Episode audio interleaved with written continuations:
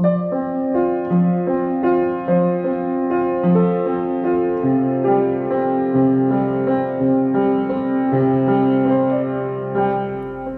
hello everyone, and welcome to episode 15 of the Zoology Ramblings podcast um, with me, Roby, and Emma. Hello. And fantastically, we are once again in the same place. I know we're it not. feels so weird. Yeah, but we're not in Wales this time. We're actually at our university house.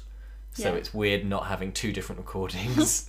It's quite a nice setup. It's not the lag that you get on Zoom. It's like, hello, are you there? no, it's good. It's, it's an actual conversation this time. Yeah. yeah. So we've been back at uni um, for a couple of months now. Yeah. Um, getting back into the swing of things. Yeah, panicking. Panicking, yeah. Should we talk Um, about our dissertations? Because obviously we are doing zoology dissertations. What, what is your dissertation on? It's really, really cool. Um, I haven't started it yet, but it's on mitochondrial DNA of ticks, um, which are on Galapagos giant tortoises. Such a parasite. I'm such a parasite nerd.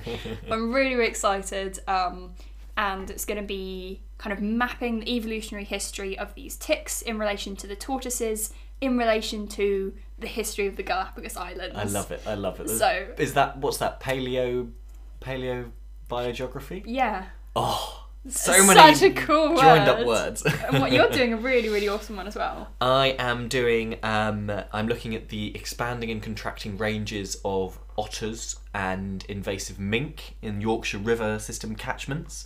So I'm mainly doing um, database work, so pulling out sightings, and I'm going to use some software to try and map how the sightings are changing over time. And I'm going to support this with about four, maybe five sites where I'm camera trapping, which is all we spend our time Yeah, doing. yeah, I feel like that's camera trapping has become our life. Yes. Um, there's a couple of main questions I'm trying to look at. So, basically, otters are really increasing in the UK. Invasive mink are thought to be decreasing, but no one knows if it's the otters making them decrease, or maybe the otters are just making them change their behaviour. So we're just not looking for them in the right places, and it's all kind of very do do do do do do do. No one knows what's happening with these mustelids, and as you all know, Emma and I love a mustelid. Do love it. Oh, and you could cross another if you get to see mink on camera traps. That you'd be able to cross one off. Yeah, fantastic. I went for I very went for a recce on one of the sites and I found mink scat. so hopefully there will, I will get some mink. It'd be exciting to start that because it has been weird. I don't know if you guys have found this. I assume several of you study zoology listening to this, um, but all of our courses, our, our classes are online, um, which is very very strange. Mm. So actually going out and doing some camera trapping, I think will feel a bit more like us Yeah. again. do you know? And not to do a shameless brand plug, but when we I, when I went out to do a recce of this site. I put on Emma and I always wear these kind of like Craghopper shirts because they're just fantastic. They're mosquito proof, they're sun cream proof, and I put it on. I put my walking boots on. I went, I uh, went out into the kind of miserable wet, and I thought, yes, fantastic. This is what I've missed. oh, oh, and should we tell them we did something very exciting yesterday, didn't we? Yes, we did. Yeah. What did we do? Um, we went to Donna Nook to see the grey seals because they come onto the dunes. Uh, it'll be the pregnant females, and then they give birth um, until their pups are weaned, and then they mate again and go back to the sea. That was that Um, was really good. We saw some big male seals trying to chase some of the- the, the lady seals. They, I need a verb. The like ploofing, like when you know Plopping. plopping. Flopping. they when they good. just go yeah. up and down. Um, Um, if anyone's in the UK, now is a really good time to see grey seals coming out to go pupping. If you're in the north of the UK, Donna Nook in Lincolnshire, we highly recommend. There was probably about maybe 30 seals there now, but not really many babies visible. yeah, I mean it was still impressive, but it's really, really bleak and sleety Oh and God, cold. so cold. and the pups, very rightly so, were sheltering on the other side of the dune, so we couldn't see them. So Yes. we're gonna go back. Um, but yeah, that's just a bit of a life update from us. We're now going to start with the the meat of the podcast. As ever, we've got an animal of the week section, a news section, and a conservation section. Um, do we want to start with news section, or do we want to start with animal of the week? I can't remember which way around we do it. Um, I think last time we did news. News first. first? Okay. What's your to news? you. My news, I thought I'd do something that's very, very topical and current. it's happening right now, um, and that's about COP26. Ooh, lovely. Um, Some more climate anxiety for you all. yes, very much suffer from eco anxiety, but hey, we're doing our best to deal Look, with we it. move. Um, so, for those of you, I assume you guys listening to this podcast have heard of COP26. Um, but just to give you an overview, it stands for the Conference of Parties.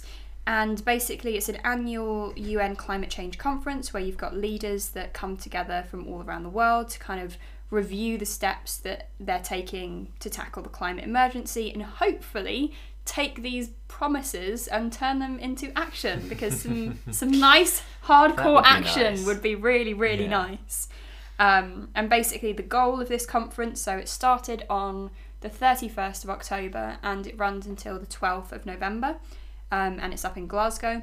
And so the goal at the end of this is to kind of come out with set of frameworks or texts outlining like the next steps moving forwards. And they the idea is that they're really um, like achievable and they're quite specific so that countries can achieve it all around the world.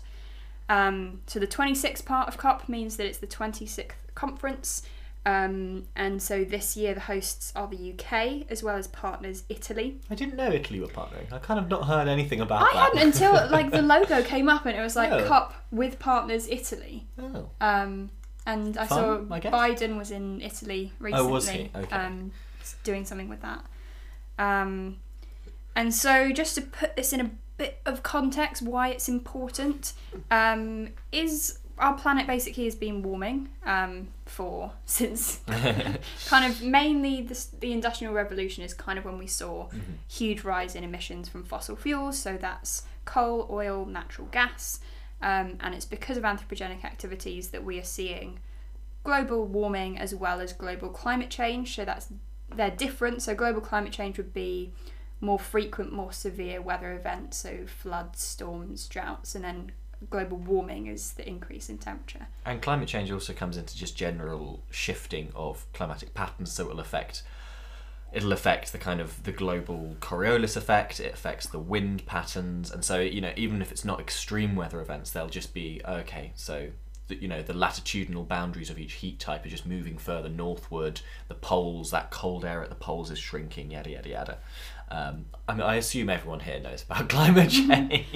Yeah, and if you want more information in like in-depth information about climate change, we recorded a two-part um, podcast series on climate change on the Biome um, podcast. So that was in a lot of depth. So I mean, apologies, they're very long. Um, kind of have to be. we felt with climate change we really needed to do it justice. Yeah. Um, so Yeah. feel free to check that out. I'll put the link in the description. Um, if you guys want more information about climate change and kind of what you can do as an individual, because it can feel quite overwhelming and a bit scary when you hear about these Yeah. this big planetary crisis that we are currently in. Do you know what? That has been interesting. I don't usually get massive climate or ecological anxiety just because that's not really the way my brain works. That's not how I kind of process stress. But actually, since COP has been happening and all of these headlines have just been blasting away about all this stuff to do with COP, I, it's been hit me really badly. I've just been sitting here just like, oh, well, the planet's on fire, we're all going to die. Um, which is certainly one way of looking at it. But I mean, some of the results so far have been promising, I think. Yeah, there definitely has been some promising steps. So I think one that was on the 1st of November, so really recently, was that 100 global leaders committed to halt deforestation by 2030. Okay. Um, and that included Bolsonaro. Really? Um, yes, really. Which it, it is promising that he has signed it and pledged Yeah. to do that. Yeah. But he also committed to halting deforestation by 2030 and then slashed the budget for environmental um, enforcement. Oh, I see. Okay, it's one of those promises, yeah. I feel like that's it's very very positive and I think I've seen a lot of kind of forestry groups and sort of people around the world in like rainforests things like that saying Yeah. this is a really really positive step that you've got 100 global leaders committing to this Right. But they were saying actually how are they gonna stick to this? Like are there any repercussions if they don't? So Yeah. th- What we, the we need that a little bit more detail i think to know that there will be consequences Yeah. because currently especially the global rich west can get away with absolutely anything with no Yeah. consequences. And like oh but we'll meet it by 2050 mm-hmm. we, we, we don't have time with climate change. We really really don't it, it seems to be a bit of a summit of, of good-ish. Like uh, th- them, a load of countries I just saw pledged to end coal in the next is it the next decade or something or the next twenty years, yeah um, which is really really good, and it's really really good to see President Biden in the U.S. pushing for this, which is something we haven't seen, Mhm, his, you know, in the last under the last president. But then you actually look at who signed it, and the USA, India, China, and Russia and Australia have all just not signed the Yeah. coal pledge. And so it's like, well, it's great that America's back in the ball game when it comes to climate change, but if they're not signing the coal pledge, it Yeah. kind of it's, it kind of implies a bit of hot air going around. I think so, yeah. And there's actually yes, I like that because there's actually a really funny. You can look it up. It's like these people. Um, I think it might be an Extinction Rebellion. They dressed up as the politicians. Um, Oh yeah, who were you there. can see the photo. Yeah, it's like Biden holding a thing that says hot air, um, and it says COP26 hot air band, which was quite amusing. Um, but I guess just another positive before we go on to why maybe COP isn't doing enough. right. Um, so if you look at the, you can see the map. Yeah, I've got the map. So that is countries with net zero emission commitments. Is that the red ones or the blue ones? The red ones. The red ones. So more countries now, more than ever, have net zero emission targets, which is very positive. Um, but these have to be backed up by policies if they're actually going to be turned into action. Right. And obviously, on there you can see Russia is not on there, Australia is not on there. But Austra- Australia's the one I'm always really disappointed in. yeah, um, I am. especially because you know the hole in the ozone layer, layer that really badly affected them. They're getting really badly hit with wildfires. Um, the temperature is going up across the continent. The Great Barrier Reef is being bleached out of existence, and yet they're still they're, they're clearly very aware of it. And actually, if you look at the individual conservation organisations, they're throwing loads of money into it. But it seems like the government, the people at the top, are just not willing. Why do you think there's that resistance? Because they are going to be affected as quite badly in coal, climate change. coal and gas is, is really big money for Australia. It's the cornerstone. Coal, gas, and steel is kind of the cornerstone of the American, uh, Australian industrial economy, Mm. and coal really did build that part of Australia. So it's really hard for them to give that up. And also, mining is really, really, really big. And I guess, unlike with fossil fuels, there hasn't really been a look at how mining can be done sustainably. Um, but yeah, Australia's the one you pick out of there. India and Russia also haven't signed. Neither has Saudi Arabia, which also is not surprising considering it's all built a lot on of that, money. the Middle East there is Yeah. not, Yeah. Uh, yeah, big oil Yeah. industries there. But you know, there are some good there are some positive ones. There's South Africa, and South Africa's really big into coal and oil as well. A lot of Africa, like Yeah. most of sub-Saharan Africa, on there. And again, that's probably good because we know that the people who have committed least the least to this are being the most affected. So it's very good that they've got those commitments, but it's they, they probably were quite keen on them because presumably they're getting whacked by it a Yeah. lot harder than the rest of us. But I, it is positive seeing the US on there. I have to say, And It- China. It's, it's nice seeing that these big, kind of more westernized countries Yeah. are starting to maybe take some action. Yeah. Um, but maybe just to flip it on its head a little bit, because um, want to give you the other side. Some people are saying that COP is not going far enough. Yes. So these conferences have been happening since 1995, and sort of every year they make these big promises and they say things are going to change, and then nothing actually happens. Yeah. And so Greta Thunberg, the um, Swedish climate activist, love her.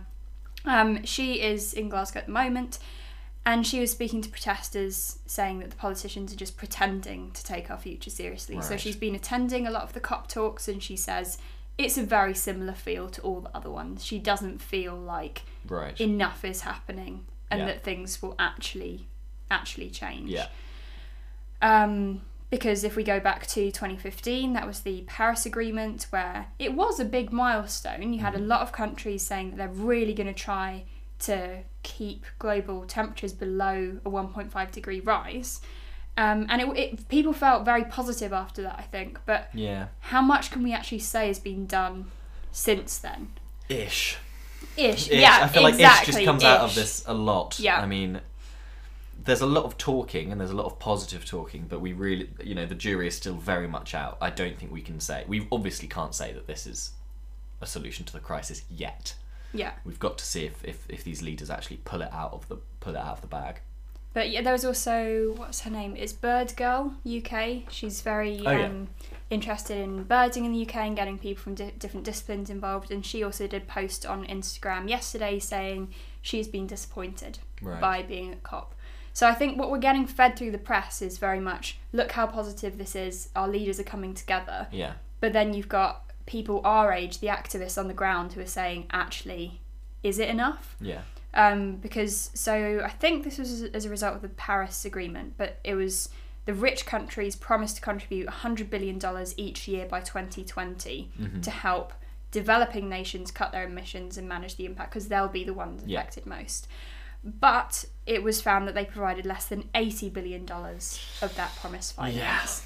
So there's promises there, but current projections estimate that we're on track for a 2.7 degree rise. Which is terrifying. Anything close, even 1.5, we Yeah. we're gonna have catastrophic impacts. Yeah. Close to three, that is entire ecosystem collapse. Yeah. That's most coastal cities underwater. It's gonna affect us all, and if our politicians don't wake up now, Yeah. it, what does their house have to be flooded for them to care? I mean, maybe. I mean, I, this was a really cynical take on it. I mean, someone I can't remember who it was. I was reading and they said, yeah, nothing's going to happen until we start losing cities, and the waters like visibly start, and you know the Maldives is underwater, and then then people will wake up. But that's too Um, But that late. too late. Yeah. I mean, I sometimes think the same thing about the global biodiversity loss. You know, nothing will happen until one of the tigers goes or one of the rhinos goes, which is a really horrible and really sad thing to do. And I'd, I'd you know, I'd cry if any of those things happened. But actually, I've spoken to quite a few people who are like, yeah, until you get that, what you wake up in the morning and there aren't any more rhinos. Until that happens, nothing is going to change, um, which is a really cynical way to do it. So fingers crossed, COP does pull at least something out of the bag. I hope so. And just to give you end on a little bit of optimism, if you do want to follow along with with COP, obviously there's so many different streaming sites where you can watch all of Yeah. this. Um, but a really good one is the COP26 Science Pavilion Mm-hmm. section. So it's being hosted by the Met Office, Mm-hmm. um, and all you have to do is subscribe to their YouTube channel, um, and they are just kind of st- sticking up to date with the science and how all these really cool things happening um, to tackle climate change. Um, my dad's company is actually going to talk, which is Ooh, really cool. exciting. Um, so his um, his colleagues' talk is going to be called "Because Farmers Feed Us All: Using Climate Information for a Resilient Food System." So it's Mm, about nice. about that. So Yeah, I'll be listening to that. Um, but there's loads. The whole event plan is on there. I'll put the description. um, Fantastic. if you guys want to check that out. Um, but yeah, that was a bit of a slightly long news section for COP, but I feel like really need to talk about it because I think it's been affecting us Yeah. definitely and kind Yeah. of being quite anxious about the state of the planet. Yeah. Um, So shall I do my news section? yes, what is your news? Well, as a little bit of a counter, my news section is actually quite short and actually quite good news. that's good. We, yeah, I think that's, we like that's some very good, good. news. so it's a piece of marine news, and it comes from the deep, deep ocean and a place called the Southwest Indian Ridge, Ooh. which is this oceanic ridge in the deep crust between Africa and Antarctica. So bang out in the middle of nowhere. Um, and nine new species, well, nine new specimens have been collected, which are creating a new species of shark, which has been discovered and cus- described. are these like the weird deep sharks? These are the weird deep sharks. Yeah, yeah. This is these these are the sharks which were made in you know God's deviant art stage, uh, where he just kind of made a load of stuff and then said, "No, I don't want anyone to ever see this again." He dumped it in the middle of the ocean, um, and hoped that no one would ever see it. But too late, we have. Um, it has been described by Justin Cordova and David Ebert. Ebert, maybe Ebert. Ebert. Ebert. maybe. Um, and it's a new species called Apristurus manocheriani. Aprosturus manoch- manocheriani. Yeah, that, sounds, that works. Uh, and it has been found in this one specific location, and it is not a huge, sexy, deep sea apex predator. it is a small, brown cat shark.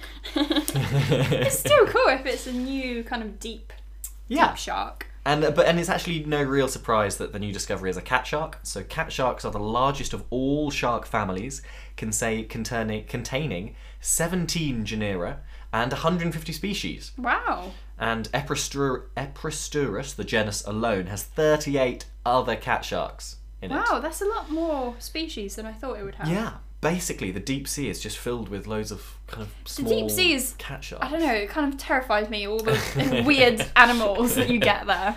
I feel like everything, you know, in the big ocean, you know, the dolphins and the whales, they're like, ah, majestic, the water, the sea. And then the deep sea, you've just got the stuff which is like, I haven't eaten in 30 years. I have eyeballs on my eyeballs. Not even death can kill me. And like transparent brains. I know, Oh. it's all weird. Um, there is a sexy element to this cat shark. Apristurus cat sharks are sometimes sometimes called ghost or demon cat sharks. Oh, I like that. And yeah, we basically know nothing about it. Um, it's described as having a porcelain white body with a pink tint, and it's roughly 558 millimeters long for males and 495 for females. And that is the end of my news because that's all we know about it. They're weird. There's a picture of them, and they kind of look.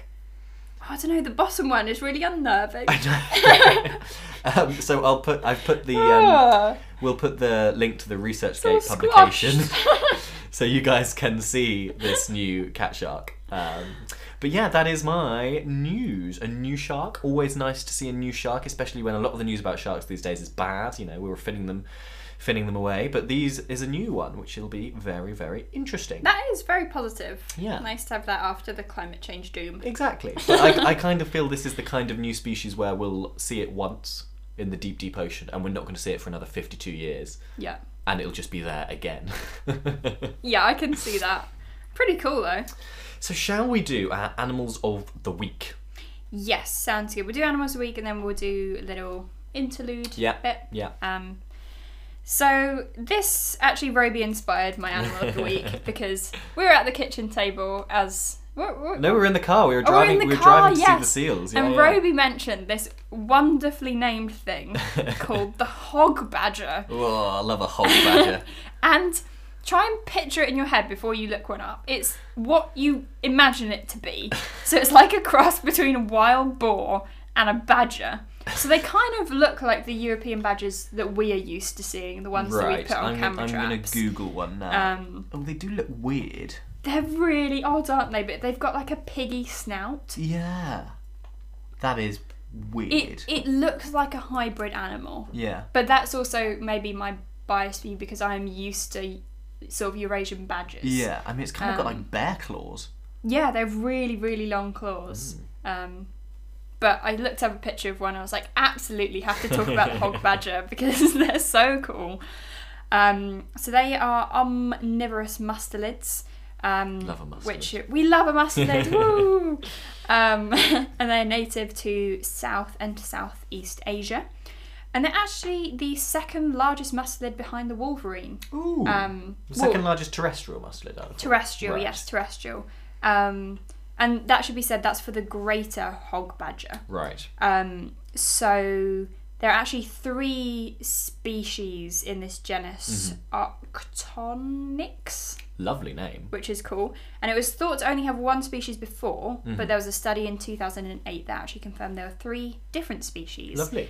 Um, so the three different ones that you have is the northern hog badger, the greater hog badger, and the Sumatran hog badger. Lovely. Um, so the big one is the greater the hog greater badger. one. That that does make sense. Yeah, and it's that one actually that's listed as vulnerable Ah. by the IUCN, but the other two are least concern Okay. um, and kind of main threat. So your usual, it's people, it's poaching, it's habitat loss, it's deforestation, it's fragmentation. You've heard it from us before.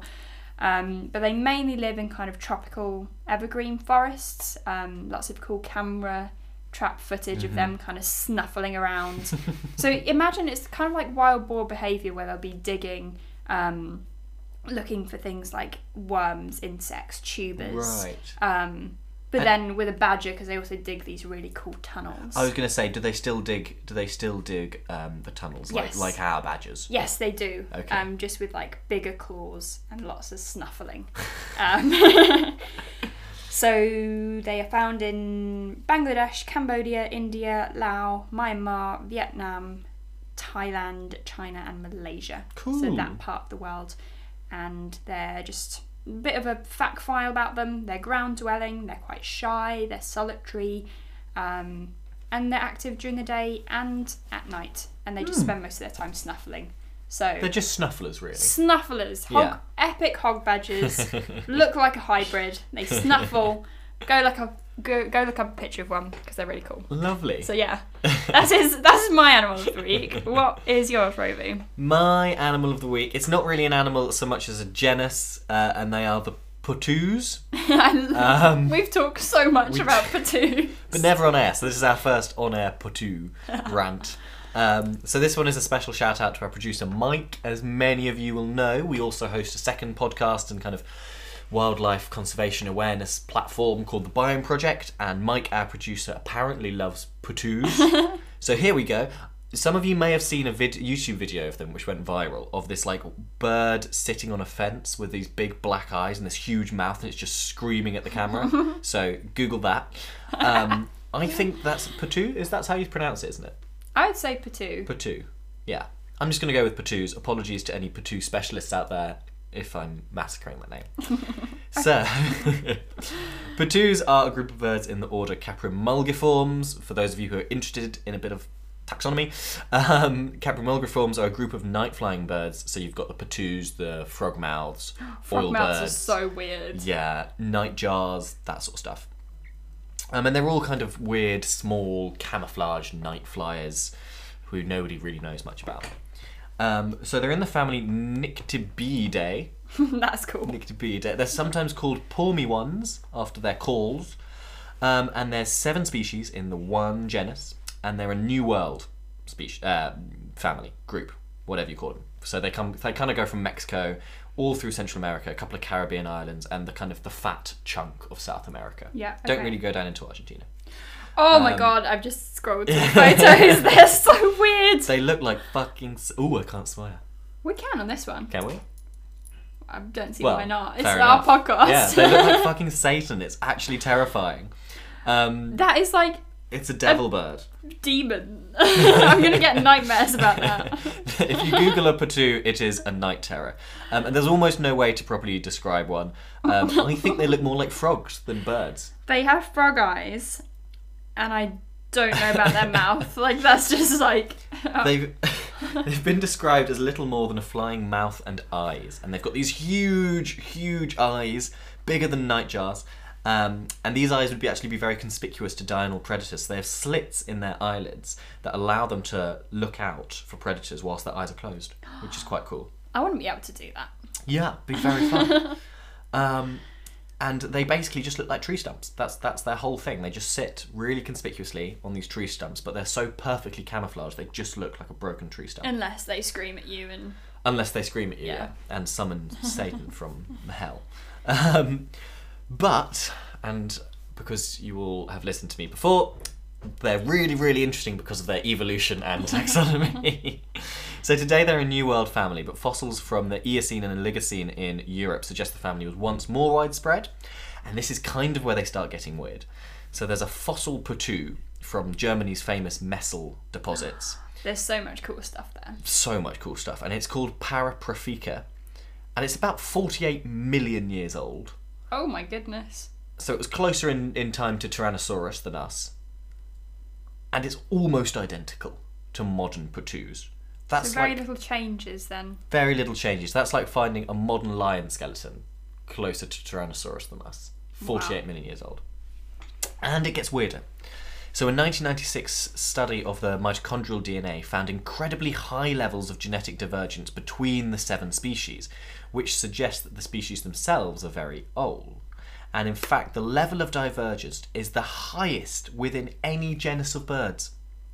Really? Yeah, these weird little tree stump frog Wow. devils.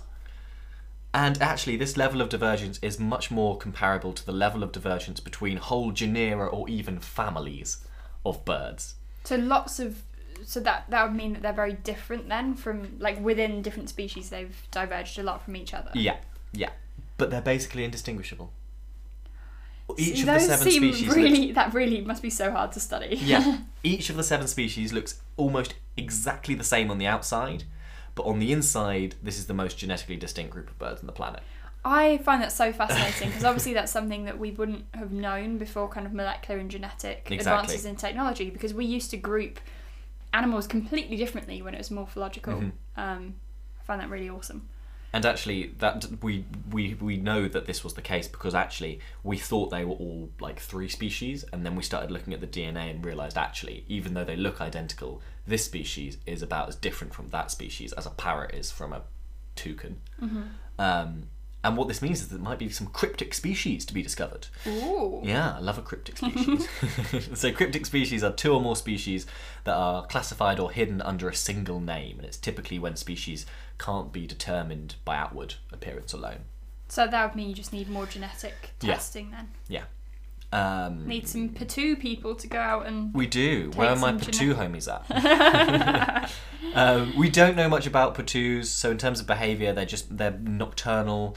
Don't really fly during the day. Um, they're perch hunters, so they just like like a barn owl. Quite often they'll sit and wait on their perches and just kind of flap out to catch a passing insect. Um, they were initially thought to be beetle specialists, but they also take moths and grasshoppers and termites. And that's basically all we know about the Potoos. See, I found that really cool. I love it when you don't know much. There are loads of like possible cryptic species, Yeah. and they're just really, really weird looking. Well, maybe that can be our thing. Maybe we can go out and study some potoos in Central Go America. on then. I'd be well up for going and studying some Potoos. That'd be really fun. Yeah, I mean, we graduate soon, exactly. so we could go. Go off and look for some potoos. I'm down. so, shall we have a little interlude here? Yeah, sounds good. Um, you can go make a tea, eat a crumpet. I don't know, whatever you Have some gin. yeah, whatever you want to do. um, and we'll come back for the second part, which will be our conservation kind of story section. So Yes. see you after the break. So,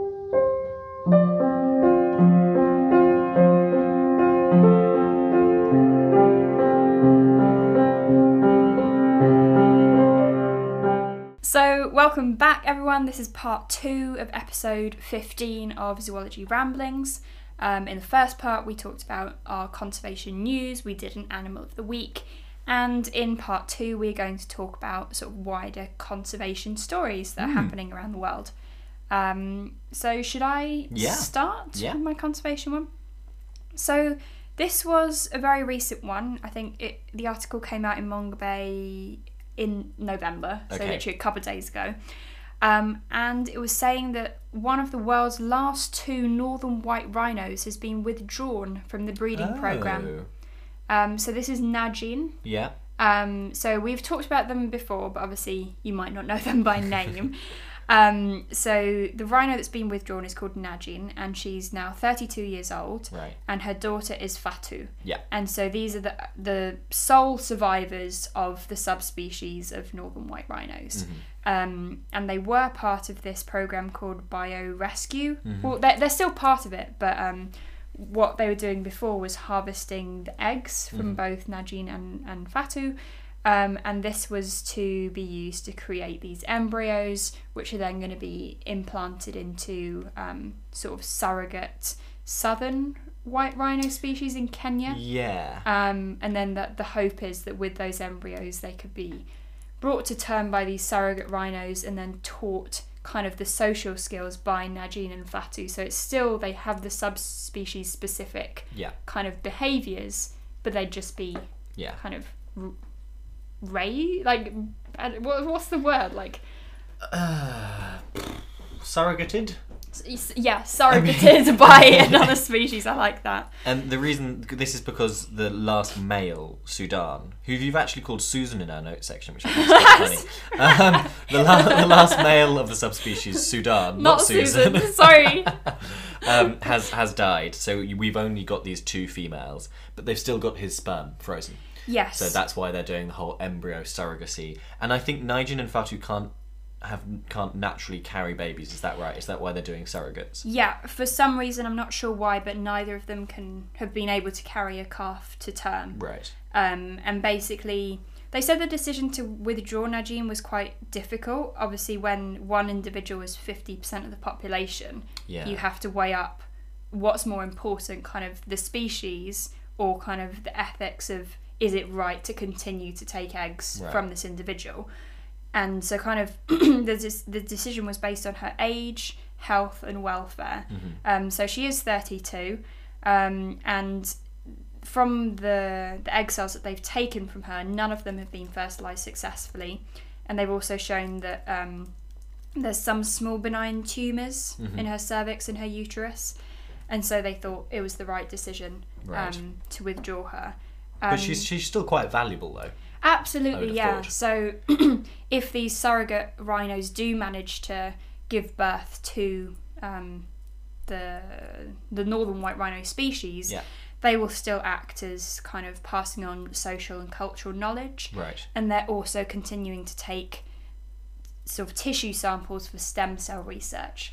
Yeah, because Um, because there isn't there a really um, is that pluripotency where you can grow uh, reproductive cells from body cells. Yeah. Yeah, we that's did, very we did that in a module yeah. in first year, and I remember being like, "Oh, that's really cool," but I couldn't for the life of you explain it now. yeah, it's very, very cutting edge and kind of still in the early stages of being able to basically undifferentiate cells Mm. and turn them back into something that you could turn into gametes. I knew you were paying more Um, attention in this module than I was. But I mean, really, really interesting that they can do this because they do have the. We've talking about the um, the frozen zoo as well before on the Yeah. Biome project. So these are all these DNA and kind of cell samples that are just frozen yeah, in this underground frozen zoo. I think it's San San Diego, isn't it? The frozen zoo. or uh, San Diego is the aquarium. Or I maybe would need to check. Zoo's- I'm yeah. not sure. Or go look it up. Um, you can look up where the frozen zoo is. We did talk about it before. Um, but that's kind of the hope that they have this reservoir of DNA. If these species do go extinct, that there might be a way to kind of bring them back. Um, We've also spoken. If you'd like to check out, you should check out one of our um, which species should we save episodes on the Biome podcast as well, because we go into a bit more detail on is it worth saving the northern white rhino, um, and you know what's in a species, what's in a subspecies. But it's very interesting news, and I'm I'm glad that she's still got a role because actually she'll be quite important as a kind of matriarch figure.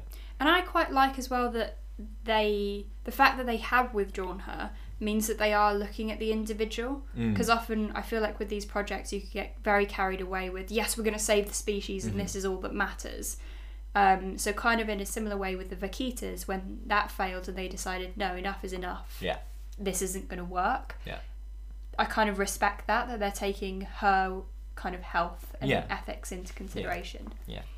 So, yeah, it's just interesting that um, there's now only technically one individual of this subspecies being used for Yeah. kind of future generations and conservation. Um, but Well- just thought it was an interesting bit of news because we have talked about this before, Yeah. um, but kind of giving you an update of what's happening with that. Although technically you could say that even from even beyond the grave, Sudan is still making embryos, and I respect that as well. Um, Not Susan. Not Susan. a rhino called Susan. I would think that'd be a great name for a rhino. If I ever get to name a rhino, I'm going to call it Susan. Do it. I shall. What is your conservation news, Roby? So my conservation news is also big African, East African megafauna, uh, but it is moving south a little bit to Mozambique. Uh, where a new study published in Science magazine has suggested that ivory poaching has led to the evolution of tuskless elephants. I remember we talked about this. Yeah. This was really interesting. Yeah. So this is something we've talked about a lot: uh, the impacts of hunting on big megafauna, especially with regard to trophy hunting, canned hunting, poaching. Um, and for me, the most interesting possible angle on this story is the implications for trophy hunting. Um, and the story comes. The study was authored by a guy with a fantastic name, co-authored, I should say, Robert Pringle, I love that. who is a professor at the University of Princeton. Um, so we've spoken quite a lot on the very controversial topic of trophy hunting over on our other podcast, the Biome Project. Um, so for more information on this, to understand our p- particular stances and our personal views on it, and to kind of contextualize the study I'm going to talk about, I highly recommend you check out that episode on YouTube or Spotify. So, this study took place in Gorongosa National Park in southern Mozambique, which has been on my bucket list for a very long time. Um, Gorongosa was hailed as the kind of Serengeti or Masai Mara of Mozambique, with some of the largest wildlife populations in East Africa. Let's go. We need to go. And it just, there's these beautiful palm forests in Gorongosa as well, which you don't really see because it's quite close to the coast. And you've just got elephants walking among the palm trees and knocking them down, and it's That hilarious. sounds amazing. Yeah. Um, but the Mozambique civil war in the 90s and early 2000s led to the massive depopulation of both the park's people and wildlife. And the elephants were decimated because their ivory was used to fund the war. And 90% of Mozambique's elephants were killed. Wow, that's Yeah. shocking how many that is. Now, when we're talking about tusklessness, all male African elephants have tusks, but whether a female has tusks or not is controlled by genetics. Uh, in much the same way that our hair or eye colour is coded for by specific genes, so is tusklessness. And it's thought that tusklessness in a healthy population is a relatively rare genetic condition. So before the Mozambique Civil War, only about 18.5% of female elephants in Gorongosa were naturally tuskless. Since the Civil War, that has risen to 33% since 1999, which is when the Civil War kind of, you know, wrapped up and uh, more elephants were being born. So to me, that would almost suggest that's kind of natural selection in action. If it's kind of the increase in frequency of a specific Yeah. trait that is then beneficial, is that is that the case?